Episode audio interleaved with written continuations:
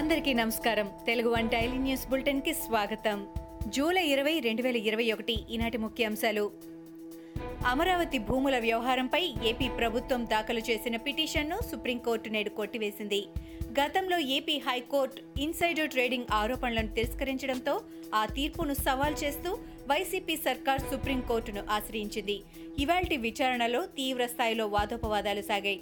అయితే ప్రభుత్వ న్యాయవాది వాదనలతో సుప్రీం ధర్మాసనం ఏకీభవించకపోగా సర్కారు పిటిషన్ను కొట్టివేస్తున్నట్టు తెలిపింది. దీనిపై లిఖితపూర్వక ఉత్తర్వులు ఇస్తామని తెలిపింది. పశ్చిమ గోదావరి జిల్లాలోని పోలవరం ప్రాజెక్టును ఏరియల్ వ్యూ ద్వారా వీక్షించిన సీఎం జగన్ ఆపై క్షేత్రస్థాయిలో పర్యటించి అధికారులతో సమీక్ష చేపట్టారు. ప్రాజెక్టు నిర్మాణ పనులపై అధికారులకు దిశానిర్దేశం చేశారు. 2023 నాటికి ఎర్తకం రాక్ఫీల్డ్ డ్యాంను పూర్తి చేయాలని స్పష్టం చేశారు. 50 ఆవాసాల్లోని నిర్వాసితులను తరలించాలని అధికారులకు జగన్ సూచించారు. అమరావతిలో ఇన్సైడర్ ట్రేడింగ్ జరిగిందంటూ ఏపీ ప్రభుత్వం దాఖలు చేసిన పిటిషన్ను సుప్రీంకోర్టు కొట్టివేయడం తెలిసిందే. దీనిపై ఏపీ టీడీపీ అధ్యక్షుడు అచ్చెన్నాయుడు స్పందించారు. రాజధాని భూముల అంశంలో ఇన్సైడర్ ట్రేడింగ్ లేదని సుప్రీంకోర్టు స్పష్టం చేసిందని అన్నారు. రాజధాని నిర్మాణానికి రైతులు స్వచ్ఛందంగా భూములు ఇచ్చారని తెలిపారు. సుప్రీం తీర్పుతోనైనా రాజధాని నిర్మాణానికి రాష్ట్ర ప్రభుత్వం సహకరించాలని హితవు పలికారు. సీఎం తీరు మార్చుకోకుంటే మూల్యం చెల్లించుకోక తప్పదని అచ్చెన్న స్పష్టం చేశారు. రాష్ట్రంలో నిరుద్యోగంపై విద్యార్థి నిరుద్యోగ సంఘాలు ఆందోళన తీవ్రతరం చేసిన నేపథ్యంలో జనసేన పార్టీ అధినేత పవన్ కళ్యాణ్ స్పందించారు. రాష్ట్రంలోని 30 లక్షల నిరుద్యోగులకు తాము అండగా ఉంటామని స్పష్టం చేశారు.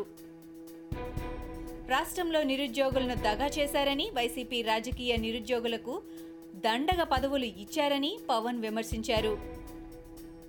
ఏపీలో గడిచిన 24 గంటల్లో 71,152 కరోనా పరీక్షలు నిర్వహించగా 1,628 పాజిటివ్ కేసులు వెల్లడయ్యాయి. అదే సమయంలో 2,744 మంది కరోనా నుంచి కోలుకోగా 22 మంది మరణించారు. అత్యధికంగా చిత్తూరు జిల్లాలో 5 మృతి చెందారు. తాజా మరణాలతో కలిపి మొత్తం కరోనా మృతుల సంఖ్య 13,154కి పెరిగింది. రాష్ట్రంలో ఇప్పటి వరకు 19,41,724 పాజిటివ్ కేసులు నమోదు కాగా 19,05,000 మంది ఆరోగ్యవంతులయ్యారు. ఇంకా 23,570 మంది చికిత్స పొందుతున్నారు. మాజీ మంత్రి, బీజేపీ నేత ఈటల రాజేందర్ హుజూరాబాద్ నియోజకవర్గంలో పాదయాత్రను ప్రారంభించారు. ఈ సందర్భంగా ఆయన మాట్లాడుతూ టీఆర్ఎస్పై తీవ్ర ఆరోపణలు గుప్పించారు. తనను చంపడానికి జిల్లాకు చెందిన ఒక మంత్రి కుట్ర చేస్తున్నాడని సంచలన వ్యాఖ్యలు చేశారు. తన హత్య కోసం హంతక ముఠాతో చేతులు కలిపాడని ఈటల అన్నారు. తెలంగాణ ముఖ్యమంత్రిగా బాధ్యతలను స్వీకరించిన తర్వాత రాష్ట్ర వారసత్వ సంపదను కేసీఆర్ అందిన కాడికి అమ్ముతున్నారని టీపీసీసీ అధ్యక్షుడు రేవంత్ రెడ్డి అన్నారు. బంగారం కంటే విలువైన భూములను అమ్ముతూ రాష్ట్రాన్ని దివాలా తీయిస్తున్నారని ఆయన విమర్శించారు. కోకాపేట, నార్సంగిలో పేదలకు కేటాయించిన భూములను అమ్ముతున్నారని రేవంత్ అన్నారు. కృష్ణా గోదావరి నదీ జలాల సమస్య తెలంగాణ ప్రజలకు జీవన్మరణ సమస్య అని టీఎస్ వ్యవసాయ మంత్రి నిరంజన్ రెడ్డి ఆందోళన వ్యక్తం చేశారు. నదీ జలాల విషయంలో కేంద్ర ప్రభుత్వం ఏకపక్షంగా గెజిట్ జారీ చేసిందని విమర్శించారు. ఈ గెజిట్ ద్వారా నదులపై ఉన్న అన్ని ప్రాజెక్టులను కేంద్ర ప్రభుత్వం తన పరిధిలోకి తీసుకోవడం దారుణమని అన్నారు. నదీ జలాల విషయంలో తెలంగాణకు అన్యాయం జరగడానికి కాంగ్రెస్ పార్టీనే కారణమని దుయ్యబట్టారు. రాష్ట్రంలో ఏ ఒక్క ప్రాజెక్టుకు కేంద్ర ప్రభుత్వం సాయం చేయలేదని ఆయన అన్నారు. పార్లమెంటు వర్షాకాల సమావేశాలు ఇవాళ ప్రారంభమయ్యాయి. అయితే లోక్సభలో ప్రధాని నరేంద్ర మోడీ ప్రసంగిస్తూ ఉండగా విపక్షాలు ఆందోళనకు తెరలేపాయి. ప్రధాని నూతన మంత్రులను పరిచయం చేస్తున్న సమయంలో విపక్ష సభ్యులు నినాదాలతో అడ్డు తగిలే ప్రయత్నం చేశారు.